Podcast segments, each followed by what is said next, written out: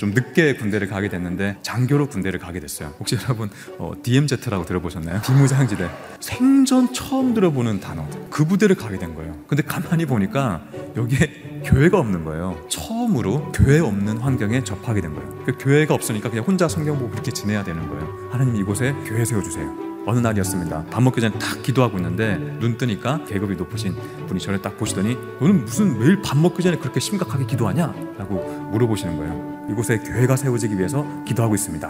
그러니까 그분이 바로 이제 꿀밤을 탁 때리시는 거예요. 불가능하다라는 거예요. 수십 년간 여기 한 번도 교회가 세워진 적이 없는데야. 그런 쓸데없는 거 기도하지 말고 나의 진급을 위해 기도하라. 그러니까 그분의 명령이셨어요. 알겠습니다.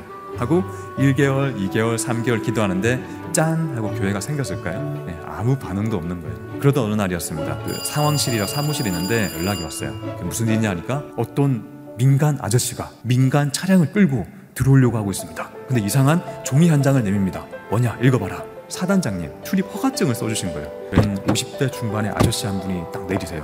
저는 이곳에 교회를 세우기 위해 왔습니다.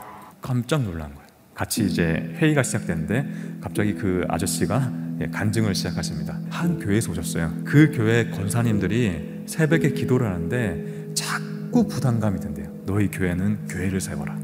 너희 교회는 교회를 세워라. 권사님들이 너무 부담이 되니까 집사님 한 분을 부르셨대요. 그게 그분이에요. 건축하신 집사님. 우리 권사회가 돈을 모을 테니까 집사님은 교회 하나 세워주세요. 집사님이 여기저기 알아보시다가 군부대에 연결이 되신 거예요. 근데 정말 신기하죠? 저희 부대를 관할하는 사단장님 갑자기 독실한 크리스천 장로님으로 바뀌셨어요. 어 여기 최전방에 교회가 없으니까 그곳에 교회를 세워주세요 하고 출입증 써서 보내주신 거예요. 할렐루야. 교회가 세워집니다. 예, 그리고 이제 예배를 드리지 못했던 크리스천 청년 군인들이 새벽 순찰을 끝내고 와서 예배를 드립니다.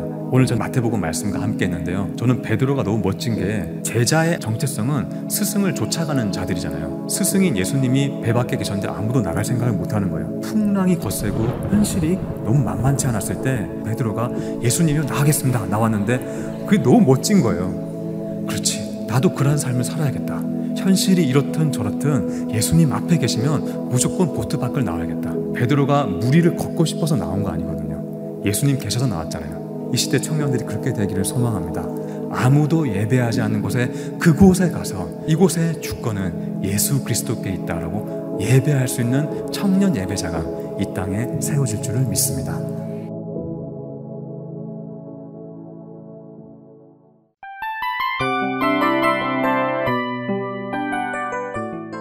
이 프로그램은 청취자 여러분의 소중한 후원으로 제작됩니다.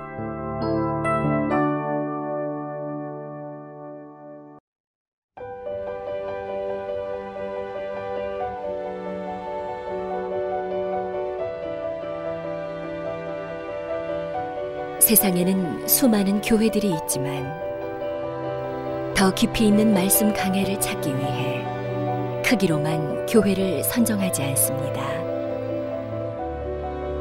보다 좋은 영적 콘텐츠를 더 많이 나누기 위해 방송비를 받지 않습니다.